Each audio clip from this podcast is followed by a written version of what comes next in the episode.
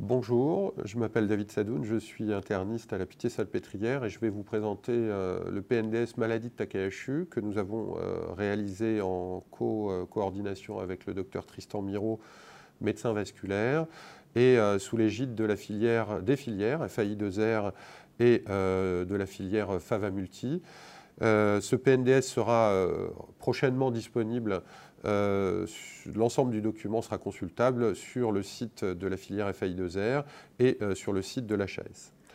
Euh, ce, PNDS a été réalisé bien entendu avec le soutien de, la filière FAI2R et notamment du docteur Hélène Maillard et de Madame Alexandra Willem et euh, de l'ensemble du groupe de rédacteurs et de relecteurs qui nous ont euh, grandement aidés, qui sont euh, remerciés et, nommés sur, sur, le document.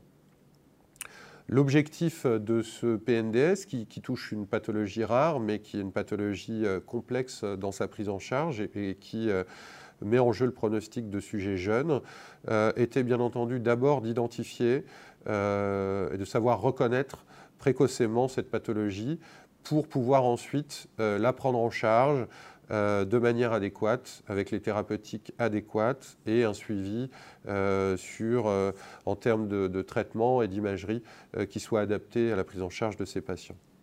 Nous avons adapté une méthodologie classique hein, pour ces PNDS et donc nous avons listé les, différents objectifs plus précis dans ce PNDS, notamment euh, les euh, symptômes évocateurs de la maladie, les diagnostics différentiels, les modalités d'imagerie pour arriver au diagnostic et dépister les complications et les modalités de prise en charge. Alors, sur, euh, je dirais, la présentation clinique et radiologique, on a insisté sur un point qui est l'âge, l'âge de diagnostic, qui est une vraie problématique puisque souvent on distingue l'artérite à cellules géantes, ou anciennement maladie de Horton, de la maladie de sur l'âge. On dit que le Takayasu, c'est euh, avant 50 ans et l'artérite à cellules géantes, c'est après 50 ans. Dans la vraie vie, c'est un peu plus complexe que ça parce que euh, la maladie de Takayasu est asymptomatique assez longtemps. Et quand elle devient symptomatique, en général, euh, c'est après une évolution assez longue de lésions artérielles qui sont passées inaperçues. Et donc, il est difficile de dater précisément le début de la maladie. Et parfois, des patients peuvent se présenter à 55, voire 60 ans, avec des lésions qui ressemblent beaucoup à une maladie de Takayasu, euh, mais pourtant l'âge euh, dépasse le cadre habituel. Donc ça, c'est un premier point. Euh, il, faut, il faut mettre un peu en perspective cet âge de diagnostic. Et puis ensuite, il faut mettre en perspective le fait que c'est des patients qui sont peu symptomatiques sur le plan clinique et que l'imagerie a un rôle clé dans le diagnostic de cette maladie et, que seules des, données imagériques peuvent conduire au diagnostic de maladie de Takayasu. C'est le premier point. Ensuite, on a listé l'ensemble des euh, modalités euh, cliniques et des symptômes avec leur fréquence, avec les, sites et les organes atteints. Bien entendu, l'aspect vasculaire avec les douleurs le long des axes vasculaires et notamment carotidiens. Euh, mais euh, tout ce qui représente les claudications, les angores, les souffles, euh, les, asymétries tensionnelles aux membres supérieurs, parfois les signes généraux qui sont rarement présents, et puis tous les autres signes.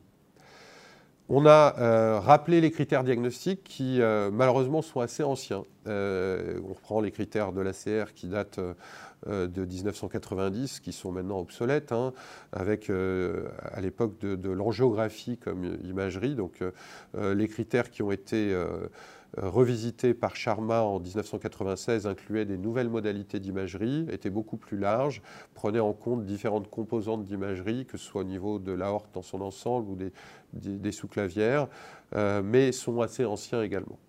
Donc pour faire simple, ce qu'on a finalement proposé comme euh, élément diagnostique en termes d'imagerie, c'est un dépistage d'abord par des Dopplers. Un Doppler des troncs supraortiques doit être réalisé, et puis euh, au besoin associé à un angioscanner pan-aortique incluant la crosse de l'aorte, euh, et ou une angio-IRM pan aortique et de la crosse de l'aorte, avec une petite préférence pour l'angio-IRM, compte tenu du caractère euh, moins irradiant euh, de cet examen. Mais après, ça dépend bien sûr de la, disponibilité euh, de, ces examens suivant les centres.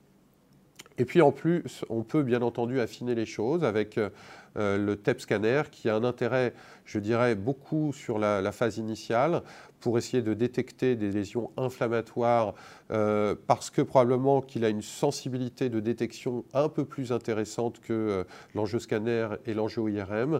Euh, parce que ces, deux examens nécessitent une épaississement, un épaississement pariétal de la horte notamment, qui n'est pas toujours présent au stade initiaux, et le TEP scanner peut sensibiliser ces choses-là. On va aussi également discuter des nouvelles imageries avec des IRM de, en, en, quatre dimensions, 4D flux qui sont en train d'arriver et qui vont probablement apporter euh, aussi beaucoup de choses quand on doit discuter des interventions euh, de revascularisation notamment.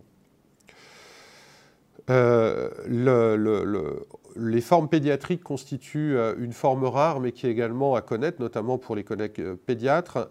et la principale différence, je dirais, de ces formes pédiatriques, c'est qu'il y a moins de prédominance féminine. Hein. Chez l'adulte, c'est 9 femmes pour un homme. Chez l'enfant, c'est 2 filles pour un garçon. Et l'autre point dans les formes pédiatriques, ce sont des formes euh, plus volontiers qui touchent la horte abdominale, alors que c'est quand même pas euh, au premier plan dans les formes de l'adulte, et notamment au niveau des artères rénales. Et on a des, présentations chez l'enfant qui sont volontiers des hypertensions artérielles sur des sténoses des artères rénales ou euh, des, anévrismes importants au niveau de, de la abdominale ou de ses branches. On a listé euh, les diagnostics différentiels. J'ai parlé initialement de l'artérite à cellules et euh, de euh, ces problématiques. ces données sont vraiment bien détaillées dans le PNDS, notamment bien sûr en dehors de l'âge. sur les lésions artérielles du Horton, hein, qui représentent plus de 50% des, des, formes de Horton, les aortites. Euh, il y a plus volontiers des lésions symétriques au niveau des artères euh, sous-clavières et qui touchent les, artères axillaires, euh, qui font parfois permettre de, mieux distinguer une atteinte vasculaire du Horton de la maladie de Takayasu. Il y a d'autres vascularites qui peuvent donner également des atteintes artérielles, mais qui sont quand même souvent un peu différentes de la présentation de la maladie de Takayasu, notamment maladie de Bessette, polychondrite atrophiante ou syndrome de Kogan. Les aortites infectieuses également, les périaortites, euh, qui sont euh, une définition différente de l'aortite, hein, ce sont des, euh, formes qu'on peut distinguer sur l'imagerie, hein, qui, sont, qui sont différentes de la définition de l'aortite. Et puis les pathologies non inflammatoires, les dysplasies, les artérites post-radiques. L'intérêt du TEP scanner est souvent une question qui nous est posée et je dirais qu'on insiste sur le fait que c'est potentiellement intéressant, qu'on n'a pas encore suffisamment de données pour euh, recommander cet examen euh, largement dans le suivi des patients, mais que probablement sur les phases initiales, clairement, il y a un certain consensus pour euh, dire que ça a un intérêt dans la corrélation de l'activité inflammatoire sur cette imagerie et de l'activité globale de la maladie sur le plan radiologique au stade initial. En termes de définition de l'activité de la maladie, on a peu d'éléments à l'heure actuelle. On reste sur des données euh, anciennes euh, qui constituent euh, quatre composantes. La première composante, c'est les signes systémiques, la fièvre, des signes inflammatoires articulaires ou ophtalmologiques à petit type de sclérite ou d'épisclérite. L'autre composante, c'est la composante biologique biologique, une élévation de la CRP ou de la vitesse de sédimentation. Et ensuite, des signes vasculaires cliniques. Euh, une apparition d'un angor, une apparition d'une claudication ou d'une carotidodynie. Et puis enfin, c'est bien sûr l'intérêt et l'importance de la surveillance de l'imagerie avec l'apparition de nouveaux éléments d'imagerie euh, ou la progression de lésions préexistantes qui vont faire évoluer et évaluer cette activité. En termes de pronostic, euh, globalement, on a à distinguer deux formes. Il y a des formes euh, dite aiguë, avec une évolution souvent assez agressive et assez rapide, associée à, des tableaux euh, assez bruyants euh, cliniques et biologiques, avec un syndrome inflammatoire. chez ces patients-là, il faut avoir une attitude thérapeutique assez agressive pour pouvoir stopper et bloquer le processus évolutif. Et puis à côté de ça, on a des formes dites progressives, c'est-à-dire des patients qui ont des progressions plus lentes mais plus larvées de leurs lésions euh, vasculaires. Et euh, ces patients-là sont plus difficiles à traiter, euh, mais représentent un facteur de mauvais pronostic, comme vous le voyez sur cette diapositive. Si vous avez ces formes à début progressif, et que vous avez en plus des rétinopathies ischémiques qui traduisent d'un processus au niveau oculo-cérébral d'ischémie ou une atteinte de l'aorte thoracique, vous aurez, si vous avez ces deux éléments, une évolution beaucoup plus à risque de complications vasculaires. En termes de thérapeutique, je dirais qu'on insiste chez des sujets jeunes sur la prise en charge des facteurs de risque cardiovasculaires. Euh, ça, c'est un, point crucial de la prise en charge de ces patients. Tous les facteurs de risque doivent être contrôlés. La prise de tension doit être prise aux quatre membres parce que la tension est parfois mésestimée aux membres supérieurs. On doit limiter les effets secondaires de la corticothérapie et limiter la prescription de corticoïdes au maximum chez ces patients. Euh, on utilise l'aspirine dans la majorité des cas à visée euh, de prévention secondaire euh, et les statines sont souvent proposées même s'il n'y a aucune donnée dans la littérature à ce jour qui permettent d'avoir de l'évidence-based medicine. En termes de corticoïdes, c'est très discutable et très discuté, mais on propose des corticothérapies qui doivent être variables et adaptées au patient et à sa présentation. Il n'y a pas d'enjeu à, mettre systématiquement un milligramme kilo de corticoïdes parce que des, formes peu sévères ou peu florides euh, ou peu inflammatoires ne justifient pas forcément ces corticothérapies et 0,5 mg kilo peut suffire en induction chez ces patients.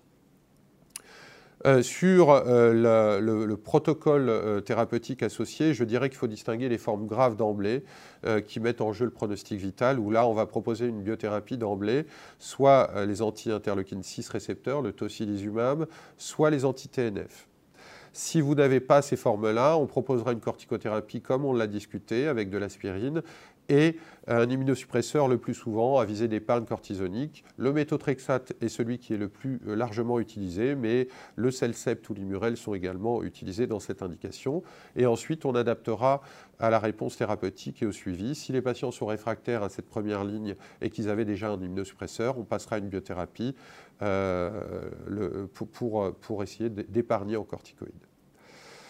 La définition de la réponse thérapeutique se basera sur un suivi clinique et radiologique et biologique régulier, tous les trois mois au début quand on est dans les phases d'induction, puis tous les six mois euh, dans les phases de maintenance du traitement, avec des imageries de suivi qui seront extrêmement euh, importantes, avec des Dopplers systématiques, des TSA euh, et ou des membres, et un angioscanner ou une angio-IRM pan-aortique associée dans ce suivi. On insistera sur euh, deux points pour finir. La chirurgie, les revascularisations doivent être, systématiquement discutées avec une équipe entraînée de chirurgiens et les discussions doivent être collégiales. Les indications ne sont pas si euh, fréquentes que ça et doivent être vraiment discutées au cas par cas parce que les risques euh, chirurgicaux sont importants chez ces patients. Et deuxièmement, la grossesse. La grossesse doit être discutée également en amont. Les patients doivent être informés des risques. Il s'agit d'une situation à risque chez des chez patientes jeunes euh, au, au, diagnostic de la maladie. Et la maladie de Takahashi impacte sur le pronostic de l'enfant et de la maman. Donc il faut le discuter, il faut le programmer et il faut le suivre et suivre avec des équipes entraînées, euh, médecine interne, gynécologue et parfois chirurgien euh, euh, également ou radiologue, parce que ce sont des situations à complications pour la maman et pour l'enfant. Voilà, je vous remercie pour votre attention et n'hésitez pas à vous référer donc aux documents disponibles sur le site de la filière et de la chaise. Et merci à, à tous les collaborateurs qui ont aidé à la réalisation de ce document. Merci beaucoup David pour cette présentation très très claire. Euh, concernant euh, l'activité de la maladie, euh, l'épaississement aortique que l'on peut retrouver sur l'angio-MR ou l'angio-scanner, est-ce qu'on s'attend sous traitement à ce que cet épaississement disparaisse? Alors ça, c'est une bonne question, effectivement. Souvent, on se pose la question de qu'est-ce, qu'est-ce que le traitement modifie en termes d'imagerie. Et je dirais que la principale chose qui est modifiée, c'est essentiellement l'épaississement pariétal.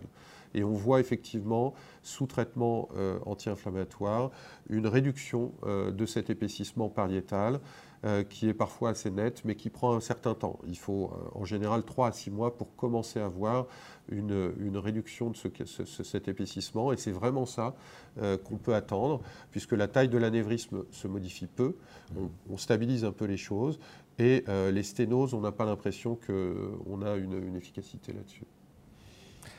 Concernant le traitement des formes graves, d'emblée, tu, suggérais la combinaison corticoïde et biologique, euh, soit le tocilizumab, soit l'infliximab. Est-ce qu'il y a des situations qui t'amèneraient à choisir l'un plutôt que l'autre en euh, première ligne de biologique?